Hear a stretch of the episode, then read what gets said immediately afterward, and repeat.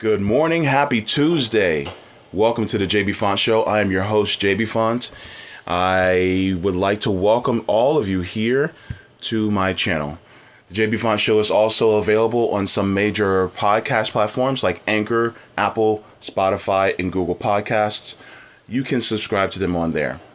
I'm a part of the Revolutionary Blackout Network. You can find me on the JB Show on Sundays at 1 p.m. Eastern Standard Time on RBN. Please make sure to give this video a like. And if you are new to the channel, please make sure to smash that subscribe button. If you do, I promise you cookies. Maybe. Well, it's the thought that counts, right? I want to give a shout out to my patrons on Ko-fi. Thank you for your additional support. And please know that I am deeply appreciative and humbled by your contribution. And the people who have subscribed to me on, on Ko-fi, I'd like to give a thank you to David Michael, Chris Renata, Sosos Cayman, Rebecca, See the Change, Robin During, Michelle D. Village, Spunky Wombat, Robin, Eric Thomas, Carrie Matthews, and Paco Mendoza Gomez. And for my anchor supporters, thank you to Anthony Fazio and Jeffrey Kramer. I want to give a shout out to everybody that's also in the chat today. Good to see everybody here. And some, some a lot of people are here are just regular. And so my regular family, so good to see all of you here today. And thank you so much. Franco, thank you so much for coming. Thank you for having me on, James. I'm really excited about this. Last time I had you on, I was with Nick and yeah. uh, Sabby Sabs. That was a great conversation we had. Yeah. I'm really looking forward to this. You have a great radio voice. Thank you, thank and you. I'm seeing a lot of uh, mutuals there in the live chat. It's great to see War Deer, Whatever Man, and all these other people. Uh, yeah. Bill Jones. Uh, so yeah, great audience that you have already. Yeah, yeah, and I got the. You know what? I, I'm just, I'm shocked and surprised and humbled that people are willing to listen to whatever I have to say because, like, I'm just a schlub in his bedroom in Central Florida, you know, that's, you know, with very little resources. And so it's like the fact that people actually want to listen to me is just, it's humbling. But at the same time, it's such a huge privilege because I'm not only being listened by people, but by brilliant people who know a lot that help me to learn a lot too. So I love it. They know that you're gonna keep it real, right? Not unlike these people that have like all these fancy this fancy studios or their parents paid for everything or they started out at a bigger platform like on TYT or whatever. Yeah. Um, so they're more what do you call it in a bubble, right? They're True. not as much aware of the struggles that working class people are going through. Yeah. So that's what attracts people to people like you. Thank you, thank you. I appreciate that. I, I, I say it takes one to know one, and I appreciate that coming from you. Um, you've been in this space for quite some time now. Um, you know, and actually that leads me to my first question that I actually wanted to ask you. You know, as the host of Franc Analysis and a member of the MCSC network, can you give us a brief summary of how you got into that and what inspired you to move into the independent media space? Awesome, yeah. Um, I was an avid listener since 2016. That's what, for a lot of people, you know, that was the gateway for them to get more into politics. When I heard Bernie's message about how corporations control our politicians, um, but some people didn't keep it consistent. Like if a candidate is being controlled by corporations, then that's not someone that we should be trusting. Yeah. Uh, so it was disappointing for me to see people supporting Hillary Clinton. Uh, since then, I kept listening to independent media. Uh, I got more. I was more attracted to smaller channels who, at the time, were people like Niko House, uh, the Convo Couch.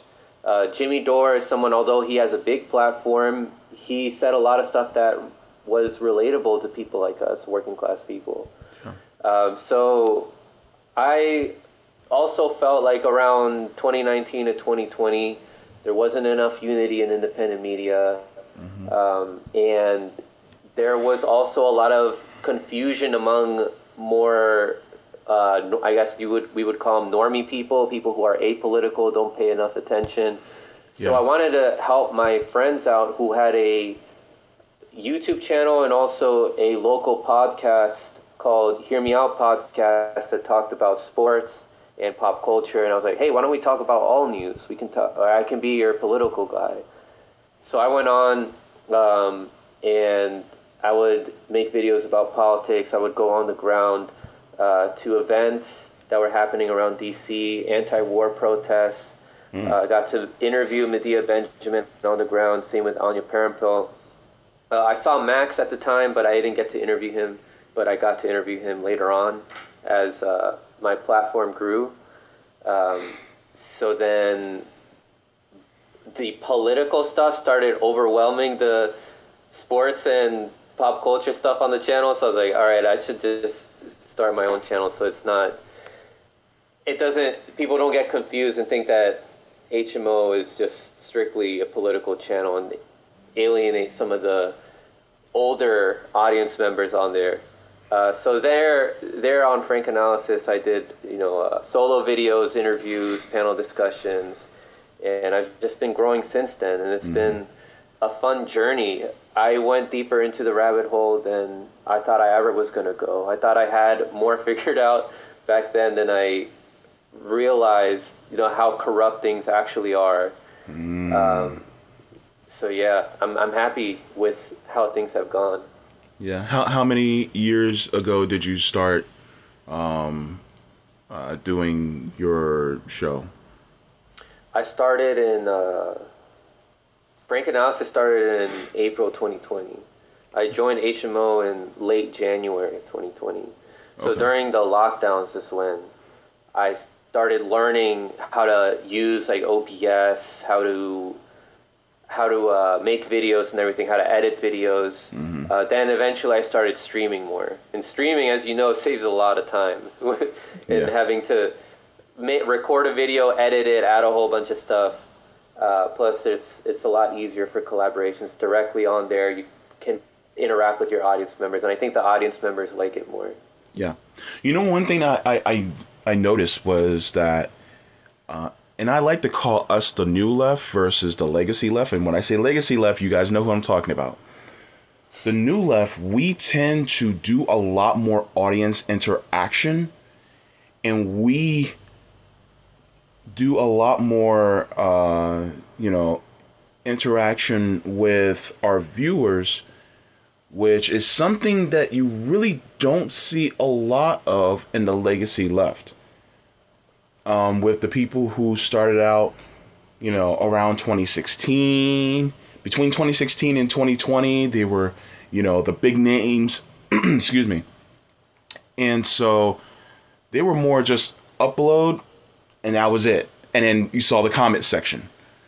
Now, for a lot of us, including all the members of the MCSC network, uh, people like Revolutionary Blackout, uh, people like the INN, all of us are going, no, we're doing this on a regular basis because it gives us more of a direct link to talking to viewers who literally live regular lives. And we don't want and and we do not want to be in that bubble so to speak. So we get to a point where we're always kept on the ground so to speak no matter what. And that's one of the things that i appreciate about the type of space that we hold is that we're always being kept down to earth by the audience. Yeah, they they help keep us in touch. Stay in. T- they help keep us uh, with staying in touch, as well as these collaborations. We're constantly hearing other people's perspectives. mm-hmm. Uh, whereas before there wasn't as many. There weren't as many collaborations. The videos were shorter, like you were saying, uploads. yeah Uh, it was a different ball ball game back then. yeah Uh, now it also saves a lot, a lot of time, like I was mentioning earlier. Just these streams, um, it's more interactive, uh, and I think the audience members have more fun with it. Mm-hmm. Yeah. That brings me actually brings me to my next question that I wanted to ask. So, You've been covering U.S. politics for some time and have observed many shifts in the political landscape as well as certain policies that have become popular. Can you give us a glimpse of your journey to the left and what was one of the biggest lessons you learned that pushed you further left? Hmm. Some of the things that pushed me further left. Mm-hmm. Um, well, I don't know if I would say I got pushed further left, but I would say I got more aware of what's going on. Mm-hmm. And then with that, some people chose to stay at a certain level of awareness, like where they didn't want to accept certain uh, certain narratives that go against what the mainstream says. Mm-hmm. Like for example, with RussiaGate, right? A lot of people chose to believe it, mm. and they just stayed there, mm. whereas other people like myself, like you guys at Revolutionary Blackout, didn't buy that, and yeah. so that I don't know if that's like pushing us further left, but that is making us more aware. Um, so yeah, what do you what do you think about that? And also, um, mm-hmm. Yeah, just with any, anything that's been coming out recently, like this politicians not helping us out. Yeah, it's just us becoming more aware, for evolving more, whereas other people just stay stuck in like 2016 yeah. mentality. I, I mean, you made a great point. I, I feel like a lot of the people who we used to have a tremendous amount of respect for in this space have faced a an epidemic of stagnation where they're presented with new information and they do not adjust to it. They do not acclimate to it and they do not accept it. And so therefore it it feels as if we've been rolling down the road and they're still way back there, yeah. basically in a busted car, and they haven't been. They they have the new tire to change it so that they can roll with us, but they refuse to do it. And we're going down the road going, hey, you guys are still believing in RussiaGate? Come on, that, we're past that. Or hey, you guys still believe in the Democratic Party? Come on, we're past that. And they still keep doing it waiting for the Democratic Party as a tow truck to come and pick them up and move them forward. but that tow truck ain't coming. And that's the funny part is that they're real. They still haven't realized it, and we're like, uh, duh, and we're calling them on the cell phone. Bling, hey, you guys are still back there, and that's what it feels like. It feels like, it feels like, and we're driving slower in a sense, trying to help them to still see our our tail lights, but they're not moving. And so now a lot of us are starting to step on the gas and we're like, okay, we're leaving you guys in the dust. And this is one of the reasons why some of them they seem like they have a lot of followers, but then when you look at their view counts, uh, some of us are doing better than oh, them with man, a with yeah, a tenth a of their followers or their subs. Yeah. And they, they just don't get it. And then they get mad at us for doing what they what we thought that they were going to do the entire time. Right, yeah. Proportionally, I've seen a lot of channels, some of them which have attacked you guys, channels that have over 100,000 subscribers. I don't know if you want me to name names on here or not, but I think you may have an idea of who I don't really care if I'm you name names, about. but it's whatever. okay. Yeah, so like people like Tim Black who is attacking you guys, yeah. proportionally, uh, Revolutionary Blackout gets more views than Tim Black now. Tim Black has stayed stuck in this mm-hmm. mentality, thinking that politicians may save us. Uh, I don't know if it's some for some opportunistic reason, right? He can work in Nina Turner's campaign or something, but it was around that time, right, where he started attacking you guys because you guys were critical of Nina Turner. Yeah. Right. How are you? How do we know that you're not going to be different from these politicians that we have right now? that promised us that they were going to work for us, but rather they became careerists, yeah. working for Nancy Pelosi, having these grandstanding uh, performances in front of the Capitol rather than actually fixing the problem and introducing yeah. legislation that isn't written by the lobbyists. Yeah. And can you blame us for being critical? Looking at the history of what's been happening all over this country, and yet you're blaming us, the ones who don't really have any power, for being critical of the ones who do have power. who actually have done the things that they've done to make us critical of that, it, it it's like it's like why are you attacking the messenger? Or why are you Right. you know, it, it, it's, it seems kind of counterproductive, doesn't it? Right. Yeah, and it's we present evidence. So like here is like here's an example of how they're not uh, they're not introducing legislation. Here they're just here's evidence of how they're just kicking the can down the road rather Yeah. than going at the root of the problem. Right. So uh, I don't know how deep you are in with the uh, COVID research, but there's a lot of division now with those people. Like I Yeah. feel like the gap has increased even further with those people and people who are considered to be further left, to the point in which they consider us indistinguishable sometimes to the right, because they call it a right wing conspiracy even though there's plenty of scientific evidence to support why we have these, first of all, skepticisms in big pharma, but also caution against some something that may have been, you know, rushed out. Yeah. Uh, but I respect people's decisions on whether they want to get it or not. Mm-hmm. And I think your stances on your stances on revolutionary blackout are that it shouldn't be forced on people, right? it shouldn't be forced on people, but I think people need to be educated about it. Okay. Um, people need to be educated about both options. I'll put it that way. Mhm. And I know that seems like I'm fence riding, but at the same time, it's like I'm not for mandates, but I am for people being educated on options of the jab as well as treatment. Uh, as a uh, for other treatment options. Right. I'm not going to say the name because they Right. YouTube is, is fidgety about that. Yeah. But I'm saying educate people on both and let people make the decisions wherever as long as they're trying to protect themselves and stay safe, right. right? And so that's where I'm at. Um, and so, but I do see this divide, and something tells me that there are forces that are under the current that are trying to keep the left divided, and they're uh, of using things like this in order to, to as a mechanism to cause more division, and and that is where I'm I'm trying to be cognizant of at all times. Yeah. Yeah. Yeah, they're definitely using this narrative to try to divide us even further, try to keep sides afraid of each other. Mm-hmm. Um, but I, I appreciate you know that that stance, you know, informing people, educating them, and then after they've been educated on that, people can have a right to choose what they want to do based off of that information that's been presented to them, Yeah. or that they've done for themselves also. Right? Inform- I don't think information should be censored.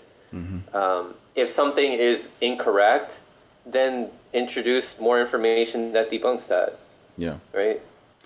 uh, I think I think the information that comes out of institutions institutions I'm basically you know covering my language a little bit are based on this this need to keep capitalism going and so therefore the decisions that are come out are basically influenced by that right? And from what I observe is that the best practices are not always practices that are geared towards capitalism. Sometimes you just have to do the um, the I forgot it's called. I think it's called the uh, Federal Production Act or something like that. Um, where you just have to produce it, use federal dollars to produce it, and just give it to people. Like for instance, masks. Just, you know, give it, you know, produce it and just give it to people. And just make sure that it keep, keeps being produced. If you have to pay a private corporation just to do it through through federal dollars, then just do it. And just give it to people for free. And yes, that'll take a mass mobilization. We have the we ha- we have the apparatus to do it. Like for instance, we have the United States Postal Service that goes all over the country, and just give it to people. Do not force people to have to buy them, you know, because that and that means that makes that creates a barrier for people to, you know, that have that don't have the money that they can't have them, or they can't have the most adequate type, you know, of PPE. So it's things like that that I think that uh, sometimes it's not a capitalist answer that is sufficient enough. Sometimes it may be a socialist or a communist answer to answer for what we really need at times like a pandemic that is raging across the world. So, um, yeah, yeah, and then um, they're using these institutions that you were mentioning to try to uh, fact check um, people's opinions when there was a court ruling or the case that Facebook was making when they were being sued Mm-hmm. is that they have protected opinion. So pretty much these third parties that they um, that they hire to fact check people um, and to even fact check you know, doctors and, and PhDs and stuff Mm-hmm. are that that's their opinion. Like so, fact checkers are op eds. So that can be also true for fact checkers that try to quote unquote fact check uh, articles that expose the U.S.'s foreign policy and how harmful that is. yeah, Um, and we see also who is behind sites like Wikipedia and who controls who can edit on there or not. Mm-hmm. And a lot of these people are individuals that are connected to imperialist actors. Mm-hmm. So these are the people that are controlling our narrative. Mm-hmm. And they're really afraid of people like us. And that's why they keep ramping up censorship on, on, on small channels like us, making so the obstacles for us have gotten even worse for us. Uh, I think that if this was like 2017, the rate at which we would be growing would be a lot faster.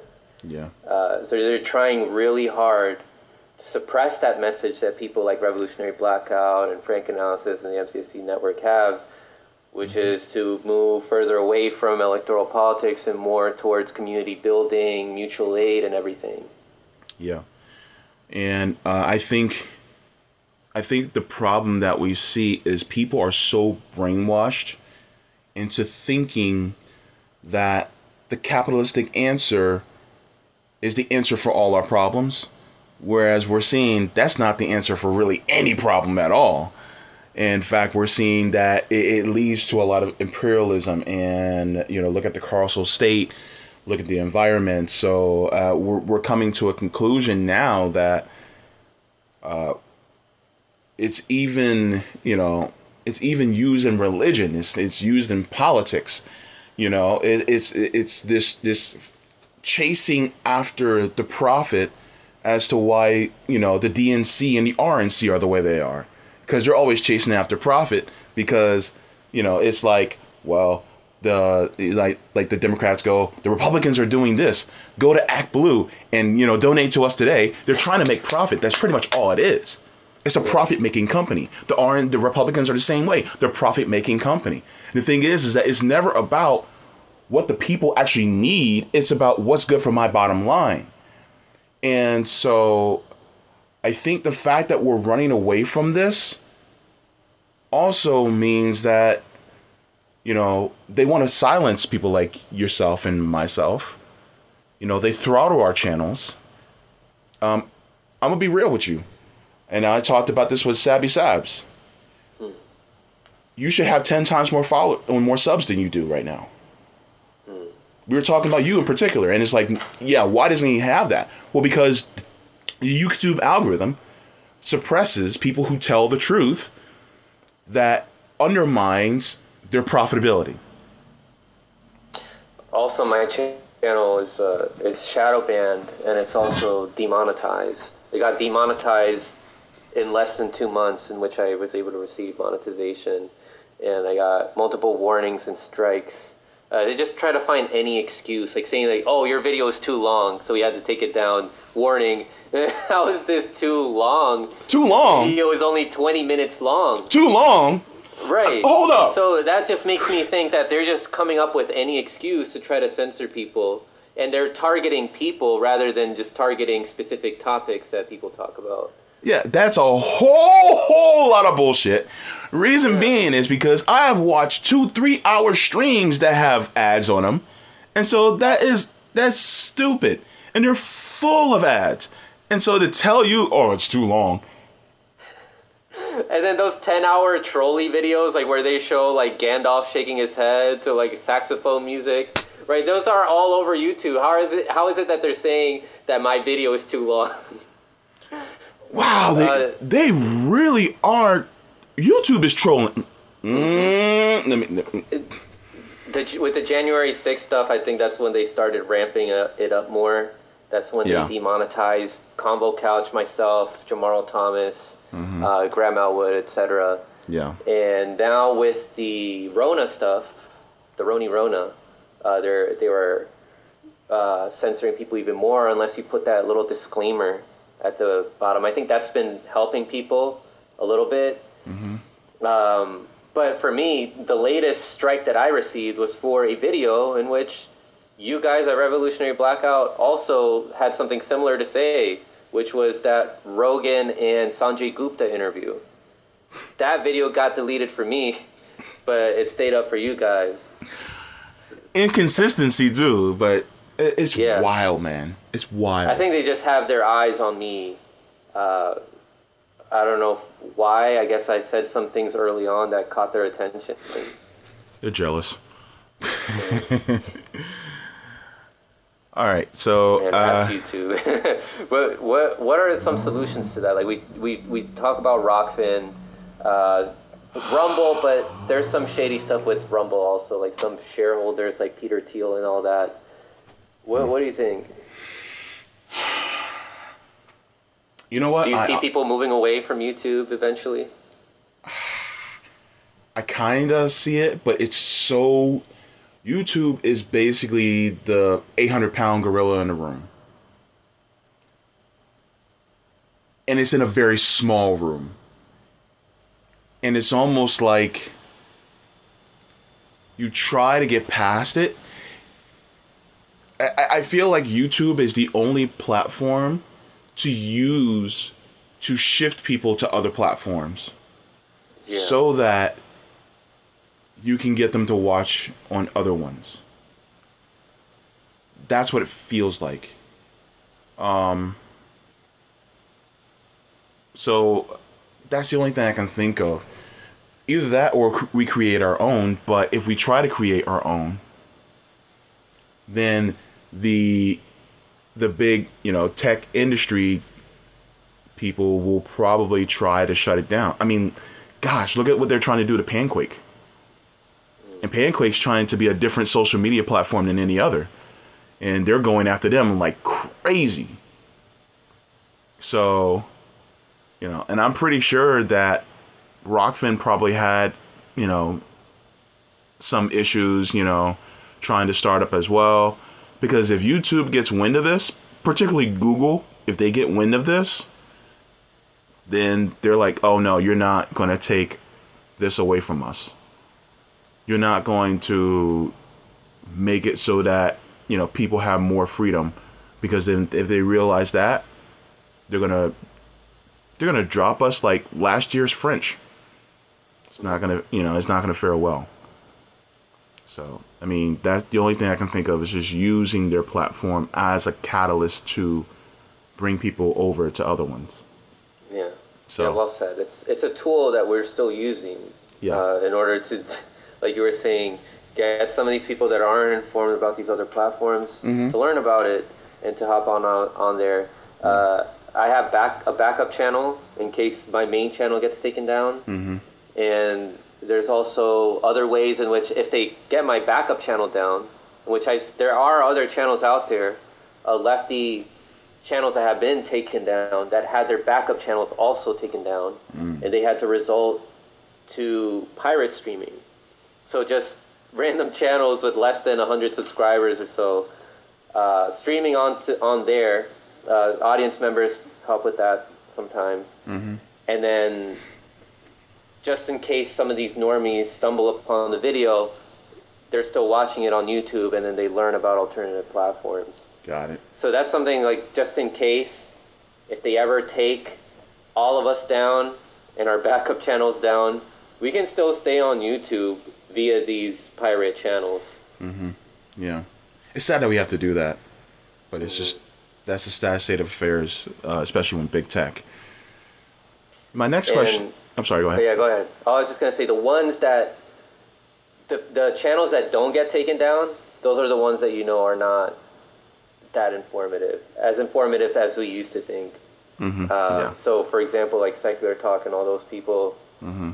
they're I don't see their channels getting taken down anytime soon. Yeah. The the the Democratic Party cheerleaders. Um, what is what is one of the biggest learning curves that you had to learn while becoming a journalist in this space? That obstacle we were just talking about. Yeah. Um, Yeah. because how are people going to find out about me if it doesn't reach enough people? And the key to that is what we're doing right now, which is collaborations. Yeah. Re- don't, not being afraid to ask people to come on the show Mm-hmm. for a collaboration, for an interview, panel discussion, whatever. Mm-hmm. And I've been seeing an increase, an exponential increase in panel discussions since so many people have so many interesting things to say on those panel Yeah. discussions. So I'm loving that. So even though there are these obstacles, there are these fun ways that we are, and, and creative ways that we're trying to overcome them. Yeah, definitely. Panels I, I deeply appreciate because um, they they do what uh, I love. Uh, Robert Durden says we do a cross pollination, hmm and that cross pollination allows us to uh, see channels or, or or hosts that we've never encountered before, and then we get to go over to them and see their perspective. You know, uh, like for instance, um, you may want my perspective as a gay guy, but what about a black woman's perspective? Then you'll go to Sabby Sabs, or if you want to go to Latino woman's, then you'll go to Blue Moon Red Wine. You know, or if you go to your perspective, you're kind of racially ambiguous, so I didn't want to say which what you. Are. I'm Peruvian. I'm also Oh, Latino. Okay, Yeah. perfect. You know, But yeah, do- a lot of Hispanic people are like racially ambiguous. Like Mhm. we're a mix of a lot of stuff. Okay. But if they want to go to your perspective, then they can go to your perspective. You know, and then they also have people who are more on the ground, people like Max Blumenthal, you know, who are people who are on the ground and they want to get his perspective and- or or they want to see, you know, uh, somebody from like like Status Coup.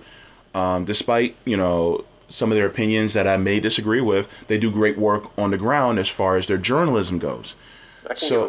So, you know, there's so many different types that you have, and it's it's it's like a it's like a buffet, you know, and it's like you know I can pick this, I can pick that, and then we stream so much throughout the week that it's like who needs mainstream media when you know you got lefty media, you know. Yeah, Indy Left was telling me that he canceled all a lot of all his subscriptions to like uh, TV and everything. Mhm. Um, all he has now is like Patreon subscriptions and like uh, like Rokfin and all that that he's paying for now. Nice. They're great. Like we don't need these mainstream channels. They're going away, and that's why they're trying to adapt and evolve and turn the internet into network television. Yeah. They I was actually talking about this with uh Sabby again. Um and, and in private. But one of the things that I said is that they're trying to steal our space. And what do I mean by that? They stuck to network television and they stayed there and they were like, okay, this is our lane, this is what we're going to do. And what we decided to do was start doing, you know, indie media in this space. And they didn't like that their audience, and I hate to be morbid here, but they don't like that their audience is dying off. And our audience is still young, and we are growing in number. And even some of the older people are now gravitating to our space. And so instead of acclimating and switching things up to be more like us, they're saying, no, you have to be more like us, and then they push us out of our own house. And it's just like, wait, who are you? You were not born on the internet. Wolf Blitzer, you were not born on the internet. Chuck Todd, you were not born on the internet. You guys were not. David Muir, you were not born on the internet. So therefore, you guys, if you guys started your own channel today, you guys would have very little subscribers. Because you guys are boring and you guys just read a teleprompter and you guys act like you don't have a bias when you really do. And so when we are like, yeah, no, you guys need to go back to where you come from and let it go extinct, they don't like it. So guess what? They come into our house, they take up the food in our fridge, they put their feet on our on, on our couch and on our, on our on our table, and they're like, "Get out." And now, great analogies. but that's what it's like. They're coming into our house and they're telling us to get out, and and we now have to go in different rooms in order to be able to stay in our own home. And it's like, why are we secluded to our room of Rokfin or a room of Rumble or a room of Odysee or go into the bathroom of Twitch? Why do we have to do this? It's not right. But hey, you know what? The person who owns the who who, who owns the the type the deed is like, nah, nah, they're they're they're okay. They can they can do what they want. Yeah, they're they're finding ways to evolve with the times.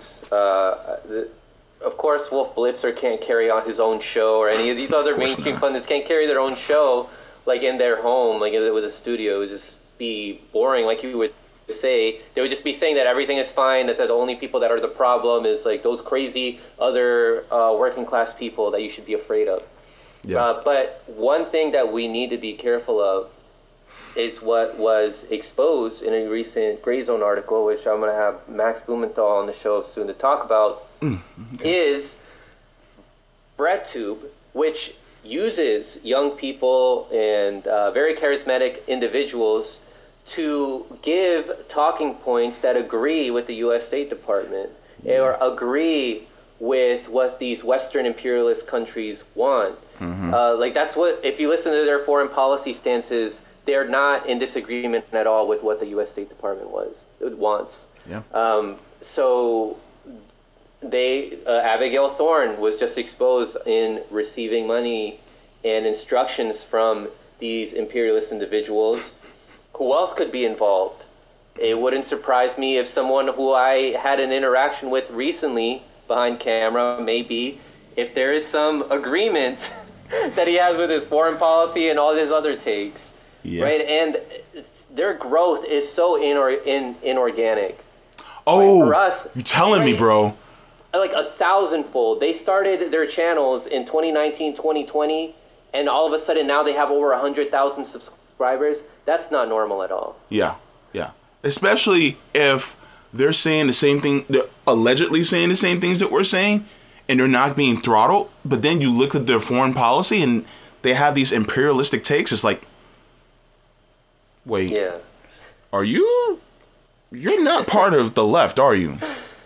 You know, and, and that's one of the things that we're seeing is that when we get smarter, then they finally realize what we're doing and then they try to catch up. And now we're looking at them, we're like, we examine what they say and we're like, huh. So you believe that the Palestinians should be oppressed and you agree with the apartheid state in Israel? Huh, okay. Oh, wait, you actually think that Assad was gassing his own people? And you don't believe the actual report that came out from the OPCW? Hmm, okay. Or you believe that Russia is actually undermining our elections? When this actually was brought out that it, they weren't? Okay, gotcha, Chief. And so we get to that point where we start to examine what they're saying, and we're just like, this motherfucker's an op. Yeah, you know? yeah. It's mainstream. It's like news that you would get from mainstream media trying to pose as individuals like us. Like in terms of like how it looks. Like they're in bedrooms and everything. Mm-hmm. Uh, they interact with their chats. They're on Discord. Uh, so it's it, it tries to give that illusion to people, but unfortunately, a lot of these people, a lot of their audience members, are individuals who were not informed to begin with, and so they just they believe it, and Yeah. They don't want to be too radical. Like maybe some of them, some of their audience members are just really comfortable with their way that their lifestyle is. They don't want they want the change without the, the actual change, right? They're not actually suffering like how the individuals like yourself or uh, others in Revolutionary Blackout or others that have small channels are suffering, Yeah. or people who watch our channels. Yeah. Uh, so they they think that we can just vote our way out of the situation Yeah. that we're in.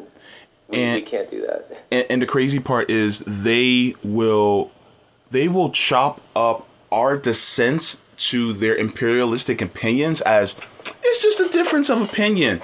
No, no, no, no, no. It's not a difference of opinion. It's a difference of fact that you're playing off as opinion. And that's what gets me mad. It's like you're being willfully ignorant to actually what's going on, and you're trying to make it sound like it's just your opinion. And it's not. It's not. When you look at what's going on, for instance, with the Palestinians in, in, in Gaza and what's going on against the, you know, with the state of Israel, then you realize that it's not just an opinion. When you realize what's going on in the global south, it's not just an opinion. When you find out what was happening with the United Fruit Company in, in, South America, it's not just a difference of opinion. And that's the thing, is this revisionist history that continues to go on including with some of these BreadTube spaces that needs and deserves to be called out each and every single time because they are trying to rewrite history as we speak. And so so so what are we are we going to jump on the train with you know uh, congratulating Dick Cheney like everybody else has been doing Oh on mainstream God. media over the last couple days? Do we know what he actually did? Are we going to pretend that Trump is the ultimate evil while not looking at the 40 years of what Biden did in order to facilitate that Trump actually was able to do? Are we not going to look at the fact that look at what George W. Bush did? I don't give I don't give a shit if he painted like Picasso. He's still a war criminal. Let him paint behind bars. Like what? so this is why I'm just like over all this bullcrap. and I'm just like, what in the hell are you guys doing? But then at the same time, you look at the money that they get, and you're like, oh, okay, Yeah. I got you. I see. Money is a great motivator within these spaces. I I I attest. But my question to them would be: Is it worth your integrity? and is it worth it in the long run? Also, Yeah. uh, too much attachment to material, um, causing harm to people with your talking points, saying, "Oh yeah, we should go into Syria. We should stay in Afghanistan. Look how we're leaving so irresponsibly." Um, Don't get me- meanwhile, if they stay, Don't get me started. Like, hmm And in Africa, then what are we do- doing to those black and brown people there? I don't care if China is building infrastructure for African countries. I really don't care. Because that means if the infrastructure is going to be better in African countries so that the people actually do better and things are actually more green while being better for them, shit, we're not doing it. We're bombing them instead of rebuilding their infrastructure. So who do I care? So why am I going to look at a channel where somebody who's deeply anti-China and talks about Chinese rhetoric, I mean, he he's, he talks about anti-China rhetoric. Why am I going to subscribe to him when they're not doing anything, you know, worse than the United States has done? Yeah, I gotta, I gotta see just how bad. But a lot of the rhetoric that is used by the U.S. to attack China is so hypocritical, uh, Yeah. and it, it, it, a lot of these independent channels, like that you were mentioning, do repeat that.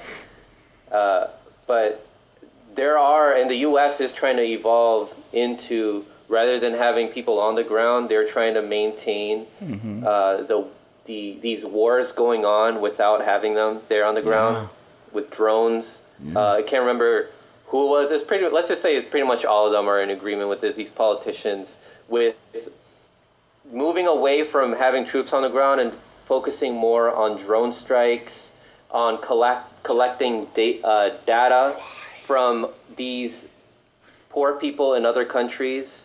Yeah. So I don't know how how involved the U.S. and China are in these. Well, I know the U.S. is very involved in this. I don't know to the extent how how far China is involved in this, Yeah. but this is what we're moving into: is more surveillance. Uh, this fourth industrial revolution, where they keep us more indoors. These automatic cars uh, that can one day drive you to the to the police station um, if you say the wrong thing in your home. Like we're we're living in 1984 right now.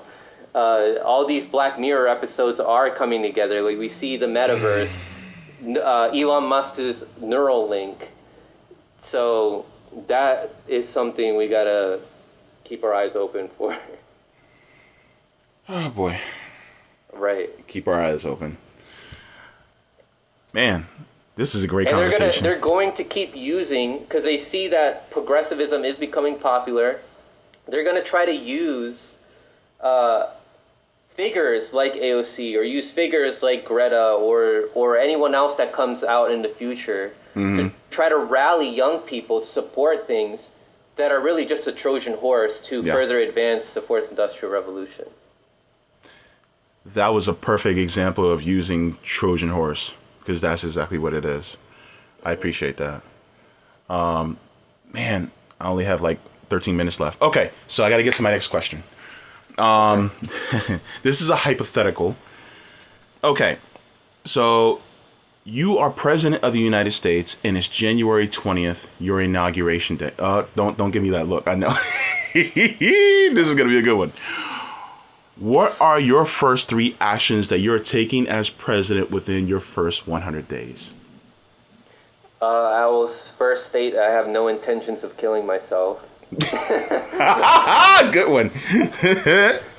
All right, Ghislaine Maxwell, we need you to ha- stay I- alive. I'm happy living, um, so I'll let everybody know about that. hmm Then I will release all the documents that our intelligence wants to keep away from the public, um, and I will tell encourage people to keep informing themselves even after all this all these papers are released. hmm Um, I will let people know that if there's, I will let people know that the reason why we stay in these foreign countries is because of the pressure of the military-industrial complex, hmm and I will do everything I can to remove troops from all these countries, uh, and I will just do everything I can for as long as I can stay alive to keep exposing everything Yeah. that's wrong with the country.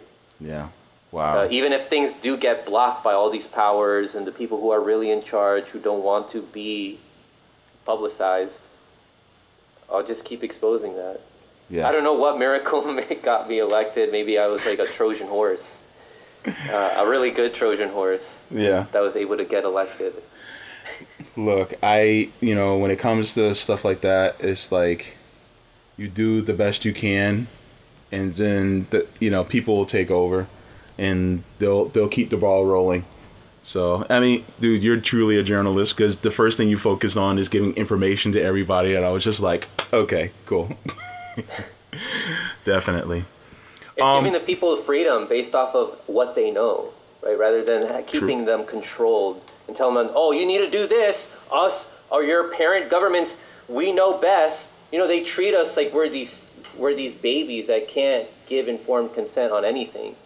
We have to blindly listen to them, blindly trust them for why we get into all these wars and all the decisions that they make to try to surveil us. Yeah. Yeah. Well said. Thank you so much for that. What is something you're going to double down on in 2022? Uh, Democrats are losing. They're getting destroyed. I'm doubling down on that. on that claim that I'm making. Actually, that's a good uh, Yeah, I'm doubling down on the claim that Joe Biden is not going to finish his term, and that in 2024, Kamala Harris is losing, or whoever they get to run as the Democratic nominee is going to lose. Mm-hmm. Um, and I'm doubling down on people becoming more informed mm-hmm. and people becoming more conscious and mindful mm-hmm. and getting more in touch with their community. Because as this pressure that these authoritarians, these fascists, because that's what they do, they have public private partnerships, that is the definition of fascism. Yeah. As this pressure increases, that increases our response mm-hmm. to be more conscious, to be more grounded and in touch with our community and be less reliant on them. Mm-hmm. So that's what I'm doubling down on. Okay. Yeah. Um, you're, you know, this is something that we have to all double down on, you know, and I, I wanted to ask you this in, in kind of a follow up question. Do you really think that Democrats are actually failing, or this is really they're really trying to make it look like they're failing when actually that was their goal the whole time. Yeah, of course. Like they're they're succeeding in their actual job with their real bosses, uh, the ruling class. Yeah. Uh, so they're not the the the thing about how they're what what they're told what they tell us that they work for us mm-hmm. is an illusion. They're not actually working for us. They're working for the same people that pay the team that they pretend to be fighting against. Yeah. Everything is theatrics, so mm-hmm. they're succeeding in trying to keep the theatrics going. Uh, they're succeeding in actually serving this ruling class, as we saw in 2020, the biggest transfer of wealth in human history. Mm-hmm. Goods are becoming more expensive. Censorship is increasing. All the things that this, this ruling class wants. Mm-hmm. Uh, fear mongering about other working class people, which is what the AOCs and the Marjorie Taylor Greens both do. Oh, it's these communists. Oh, it's these uh, these racist fascists. Mm-hmm. Those are the people you should be afraid of when mm-hmm the reason why we have this is because of that lack of transparency, that lack of education, that lack of information. Mm-hmm. From birth, we are kept confused. We're taught to be little drones in schools. Schools are factories for indoctrination. Yeah. Uh, so they this is something my friend Marcus, so I think he's in the chat right now. Mm-hmm. Shadowban also said, said this that we are taught to be little authoritarians. Yeah and that's why a lot of us are like, oh, you can't say that. Uh, that's why we see these like Ana Kasparians and everyone saying that, oh, we, we this is why this is not correct. We, those people should be censored. They're being an authoritarian rather than being an understanding and compassionate person. Yeah. Trying to build that understanding, and if they're wrong on something, inform them. Gotcha. Thank you. So here's a fun question. What is one food that Franco cannot live without? Damn. When I was, I was so sad because when I was a kid, I loved pizza, but then I got, got gastritis because of how I would eat in college, eating at like 3 a.m. Mm-hmm. and also uh, doing things that just weren't healthy for my body. That ended up effing me up. Um. As a kid, I couldn't live without pizza. I couldn't live without ice cream, but now both those things put a toll on my body. Wow. Now I couldn't. I would if I were to tell you two months ago, I would say I can't live without rice and beans, but I was eating too much of that, so now that's affecting me. Uh, blueberries, I can't live without blueberries. Wow, uh, blueberry blueberries. is like it's very it's medicinal for me. Uh, bananas also. Uh, it's not in a, it's not a food that, that's very acidic, so it's good for you know my gastritis. Mm-hmm. Uh, so yeah, healthy foods like that, fruits like blueberries, bananas, strawberries. I can't live without those. That's good. Fruit drinks. Mm-hmm. That's real good. All right, I'm gonna get you in trouble. What's your favorite curse word?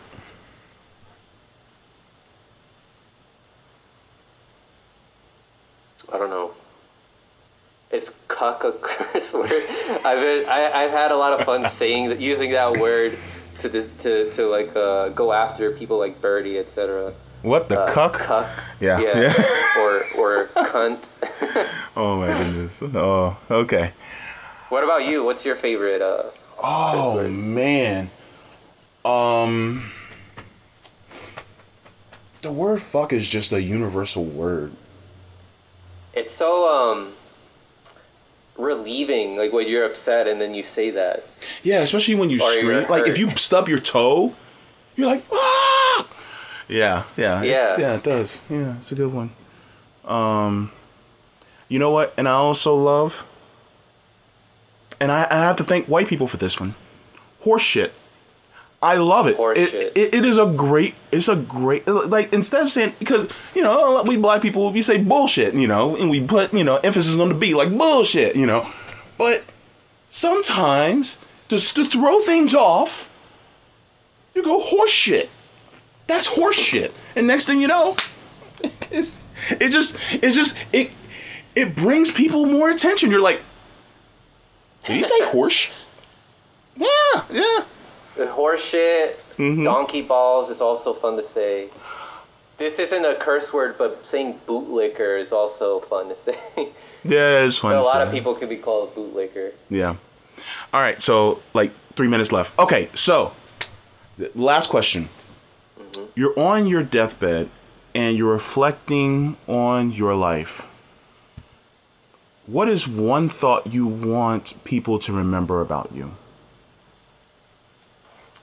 Um, to remember to be more spiritual uh, Mm. and to always, as I say, like stay informed, both with the material world and also the spiritual world. That will help us be more objective people, more understanding people, more compassionate people, um, more conscious. That will reduce harm to the world is improving the human mind um, and helping us realize that we're more than just we're more than just a physical body like you are a special person um, so that's what i want people to remember That was beautiful. That was beautiful. I, I just want to thank you for coming, dude. This was an awesome conversation. Um, yeah man i loved it yeah, yeah, yeah. It was had a lot like, of fun. I like the I love the questions at the end.